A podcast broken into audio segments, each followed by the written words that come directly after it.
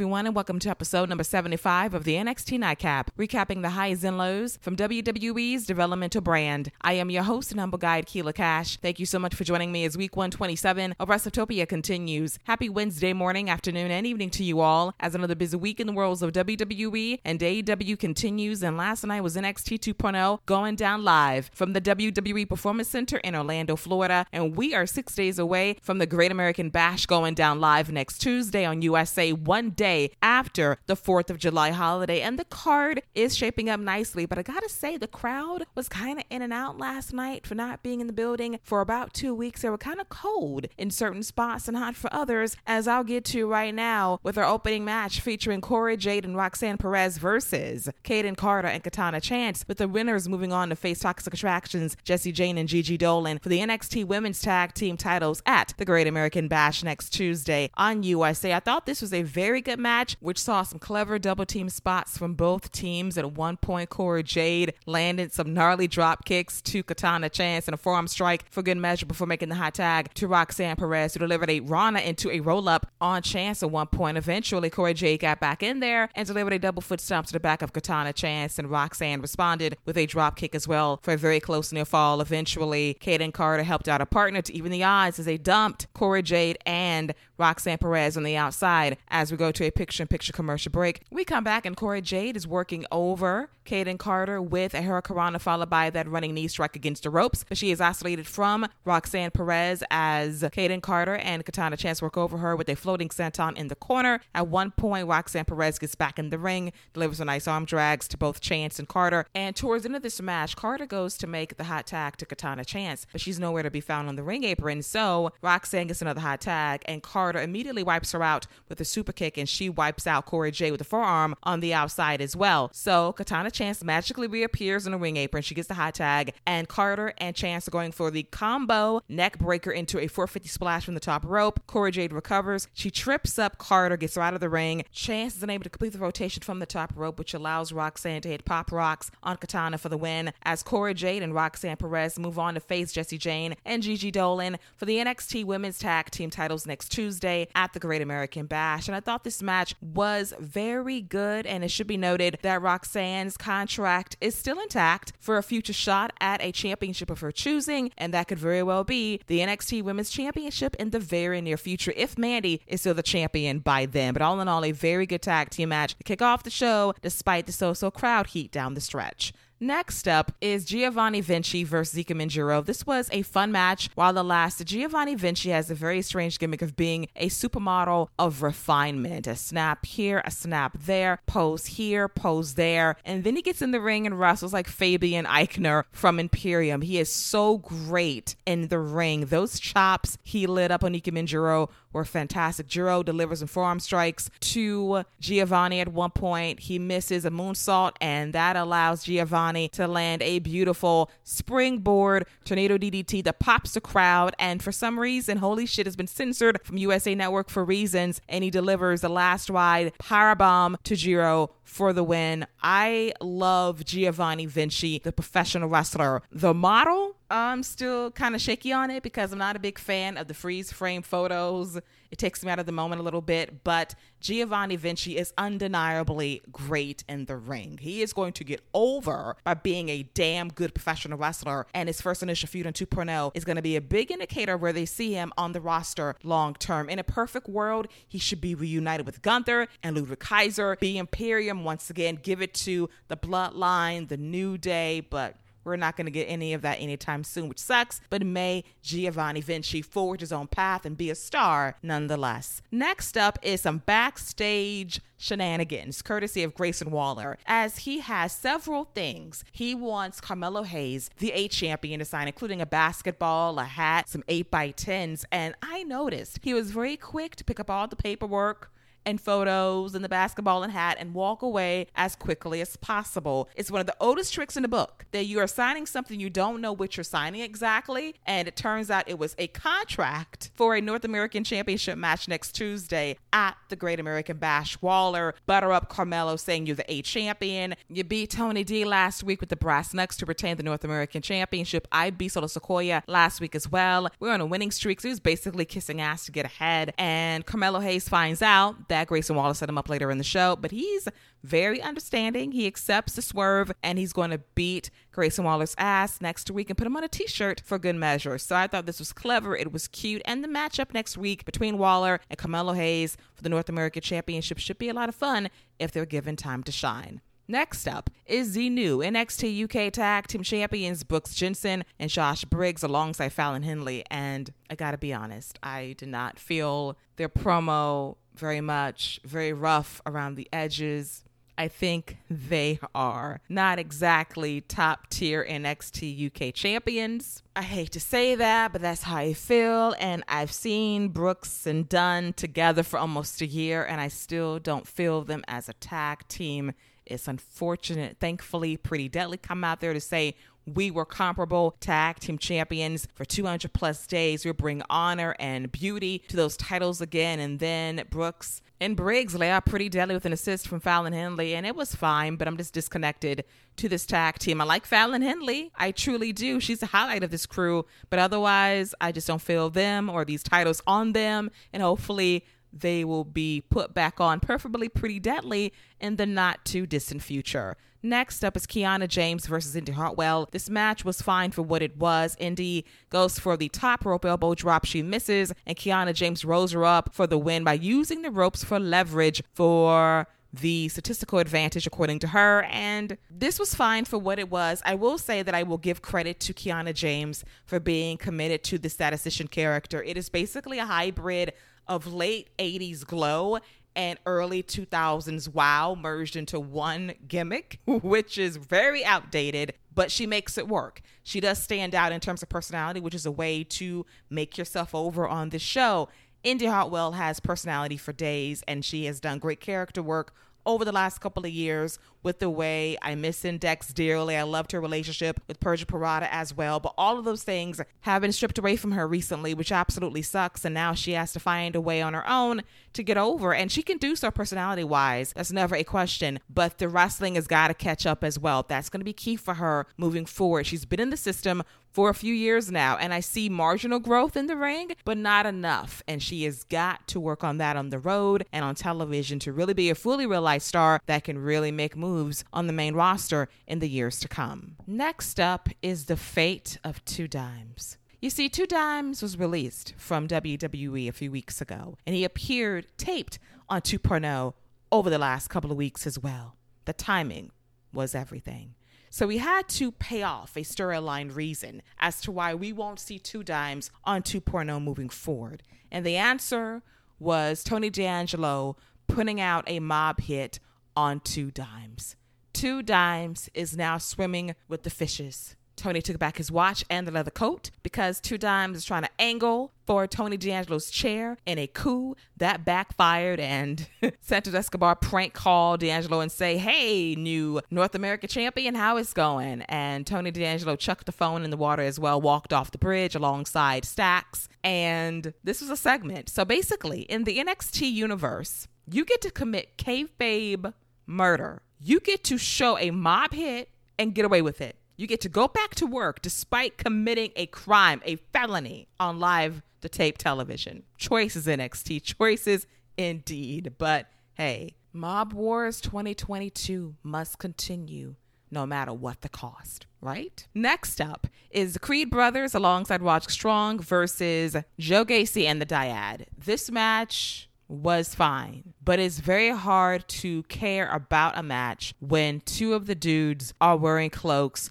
and we cannot see their faces and their movements are very nondescript and generic. It absolutely sucks. We got Joe Gacy acting like a broke Bray Wyatt with the pose backwards in the corner for no reason. Thankfully, Julius gives us a beautiful spot as he has a dyad up in a vertical suplex position and Julius is on his knees and he uses his amazing core strength to lift this man up. And the fans are rising to their feet the first time they really give a shit about anything on this show. And as Julius has him up, for the vertical suplex, he can't finish it because Joe Gacy breaks things up. Thankfully, we get a triple suplex spot from Brutus, Julius, and Roddy. It's a nice moment, but it was not going to be better than Julius finishing that suplex on Dyad number one or two. That was badass. So we go to a picture picture commercial break. We come back and Brutus is the babyface in peril being worked over by Dyad 2 and Dyad 1. And Julius gets the hot tag and he lets the straps down, whoops ass, suplexing both Dyads,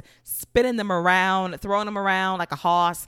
And then as he goes for his finisher, we got Roddy making the tag and delivering a jumping knee strike to Dyad number one or two. And Julius is like, What are you doing? I had the match won. So they get into a shoving match. And as this is happening, Joe Gacy goes for the handspring lariat on Roddy. Brutus pounces Joe Gacy out of the way, and Roddy is not appreciative of the save. They get into it even more, and that allows the Dyads to make the tag and hit an elevated DDT for the win. And this match was fine. Julius's comeback was the highlight, but these dyads do absolutely nothing for me. Deep down in my heart, they're the Grizzled Young Veterans. They're great professional wrestlers. They got charisma, but it's watered down as they dress like two grim reapers that you cannot tell apart. This is not good TV. It's dumb to cover up what makes them great. The Joe Gacy experiment still sucks. It has not gotten better at all. And this idea of two dudes being completely covered up and doing the bare fucking minimum when they can do so much more is absolutely exhausting as a viewer and it takes you out of a match that can be so much more if they're allowed to be themselves and not feed into this 1992 superstars bullshit. But i digress because this is an insult to the druids and the undertaker because this is not it at all in 2022 as we move on to sanga versus Xyon Quinn and this match was a struggle. I love Sanga. I'm glad he's not dressing like Braun Strowman anymore with those pants. He's got regular black trunks now. But when you got Xyon Quinn in there, it's not going to be very good because he's still green and Song is green and that's green on green and that's never good. Sanga's battle with Wes Lee a few weeks ago was a great David versus Goliath situation, even though Goliath was a sweetheart. And he still is, as he beats down Xyon Quinn, thankfully, with a choke slam for the victory. But it was a chore to get through and pretty heatless for the most part, as we had Song delivering snake eyes to Xyon Quinn a couple of times during this match, which did wake up the crowd a little bit, but not by much. Next up is the implosion of Diamond Mine as Brutus and Julius Creed give Roderick Strong the business backstage because they're mad that he cost them the match, and Roddy's mad at them for not listening and not really adhering to his guidance. And he challenges the Creed brothers to a match for the NXT Tag Team titles next Tuesday at the Great American Bash with Damon Kemp as his tag team partner. And that is going to be, dare I say, a show stiller. I believe all four guys are going to show up and show out in the best possible way. And I've seen my fair share of very fun Creed Brothers matches, but when you've got Roddy Strong as your ring general, and you got Damon Kemp, who's getting to be quite the powerhouse himself. Julius and Brutus still learning, but getting better. That combination is going to be everything next Tuesday. That is going to be a very heated and great match if given the time. And Julius is going to do some more insane shit. He's impressive. I love Brutus too, but there's something about Julius that I like a lot because he's a low key guy that can give you a lot when you least expect it in the best possible way. Next up is Nikkita Lyons versus NXT Women's Champion Mandy Rose. And this match was fine as Mandy worked over the injured knee of Nikkita Lyons early on. A key spot was Nikkita Lyons trying to show off her power by tossing Mandy around the ring. I think she meant to throw Mandy with a bit more distance, and those tosses were not very impressive to me. But I digress. Mandy Rose gets back on offense by delivering a nice top rope missile Drop kick to Nikkita Lyons for a near fall. Nikkita fires back with a German suplex and some splashes in the corner before delivering a series of spin kicks to Mandy Rose. And she's going for the jumping split finisher when Jacy Jayne and Gigi Dolin interfere to draw the automatic disqualification. And as Mandy Rose slaps Nikkita Lyons and beats her down, we got Cora Jade and Roxanne Perez making the save on behalf of Nikkita Lyons ahead of their tag team championship match next week. And it looks like Nikkita Lyons is in line for a shot at the NXT Women's Championship against Mandy Rose very soon. For what we saw, was fine, nothing special. And if Nikkita Lyons is going to try to pull off powerhouse moves, they better be powerhouse moves because those tosses were not it. They didn't blow me away. And if that's going to be a part of a repertoire moving forward, you got to put some more sauce on it to really make those moves pop when it counts most. And now it is time for our main event segment featuring the NXT champion Bron Breakker and his challenger for the title next Tuesday at the Great American Bash, Cameron Grimes. And at first, I had my cringe face on as Cameron Grimes once again came for Bron Breakker's lineage. You're only here because of your last name, this long line of breakers who've broken through WWE over the years. You're here because of your daddy. And next week is very important to me because if I win, I'm the champ, obviously. If I lose, that might be the end of the line for me, but not the end of the line for you because if you lose, you might get promoted to Raw SmackDown. Hell, if you lose, you might make the SummerSlam card. For me, I had to put all of my chips square in the middle. I had to cash in my chance at that championship. It might be my last chance. And Breakker respects Cameron, but don't come from my lineage. Listen, you talk about going to the moon. I'm going to send you there, but you're not going to like it when I spear you in half upon landing. And Grimes goes to the juggler saying, You know, I was built for this business. I can't say the same for you because this was never your first love. Your first love was football. You was a running back and you had those NFL ambitions until the Baltimore Ravens gave you that call and said, Bron, you're simply not good enough. And then you called your daddy and you told him, Dad, please get me through the door at the Performance Center. Please get me a job. And look where you are now NXT champion. Everything was handed to you. I had to earn everything I've got.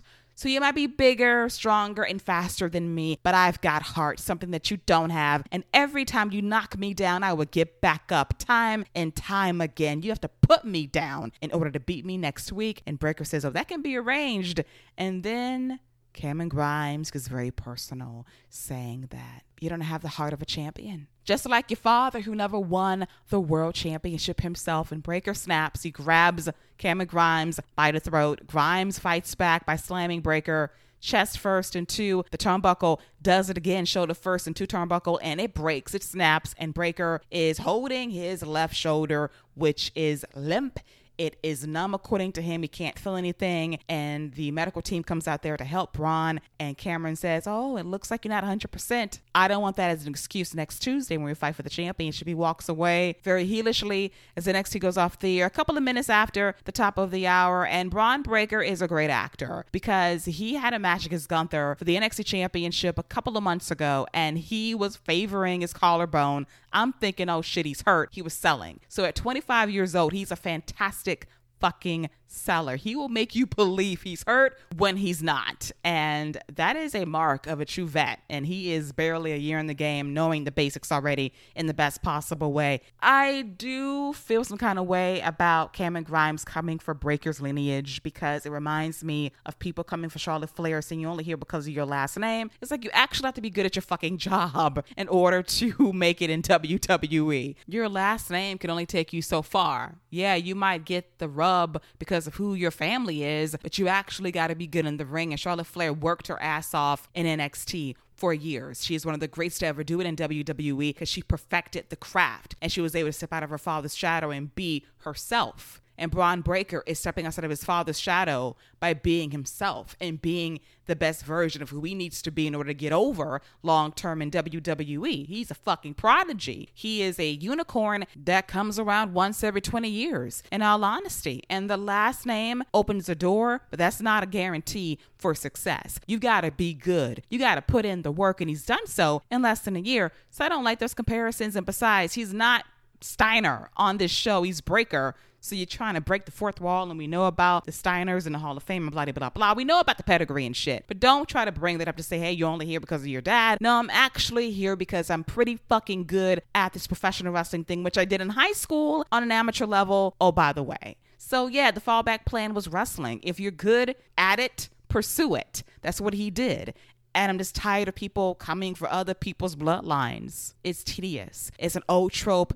that doesn't work. And thankfully, the crowd didn't bite into it that much. Breakker had a nice line asking Grimes to call Ted DiBiase when it's all said and done and say, What's next for you in terms of your career? So I thought it was a nice callback from the million dollar rivalry between LA Knight, Cameron Grimes, with Ted DiBiase smack dab in the middle last summer. And We'll see how this match goes next Tuesday for the NXT Championship. It should be a great match. Grimes is a great wrestler. Breakker is so good as well.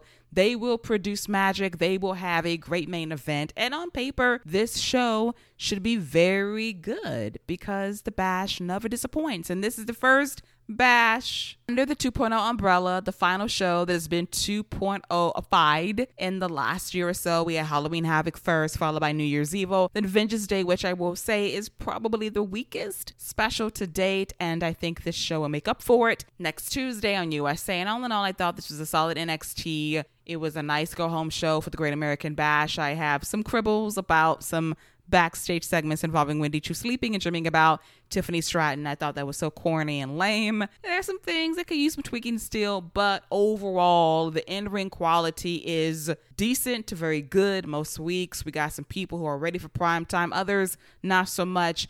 And they're finding their sea legs more and more by the week. But at some point, I feel a pivot is coming in the sense that trial and error can no longer take place on TV it will have to take place on the road. If you're able to get over on the road and there's measured growth and progress, then you make it to TV. That was how it used to be way back when, during the golden era of NXT many years ago. TV cannot be your first big test. Some people have risen above that and gotten better fast, others have not, and the maturation process varies. And to those that are not learning as quickly, need the road or they need to get cut if they're not progressing in a year's time. I say six months is too soon, 90 days is even shorter. Give me a year to see where you are. If you're not progressing, got to cut bait. If you want to pursue this further, go out there on the indie circuit, get better, perfect the craft, come back when you're ready. And that will be the true test to see who's really in it for the love of it or who is in it for the check. And that will be the next step of the evolution of NXT 2.0 moving forward as we hit the one year mark on this experiment in a couple of months' time. And on that note, this wraps up episode number 75 of the NXT Nightcap, recapping the highs and lows from WWE's developmental brand. I hope you enjoyed it as always. You can follow me on social media at Lady Wrestling X on Twitter and on Instagram at WrestleTopia. They can find me tweeting and grabbing about these podcast shows. The drop of this my daily recapping Monday Night Raw, NXT 2.0, AEW Dynamite, Friday Night SmackDown on Fox, and AEW Rampage on TNT. You know what to do. Search WrestleTopia and follow me on Apple Podcasts, Amazon Music, Audible, Google Podcasts, Buzzsprout, iHeartRadio, Stitcher Radio, TuneIn Plus, Amazon Alexa, and Spotify. I'll be back tomorrow morning with episode number 70 of The Dynamite Effect, recapping the highs and lows from AEW Dynamite on TBS. Until then, enjoy your hump day. Stay safe out there and don't forget to wash those hands. See you later, boys and girls. Take care.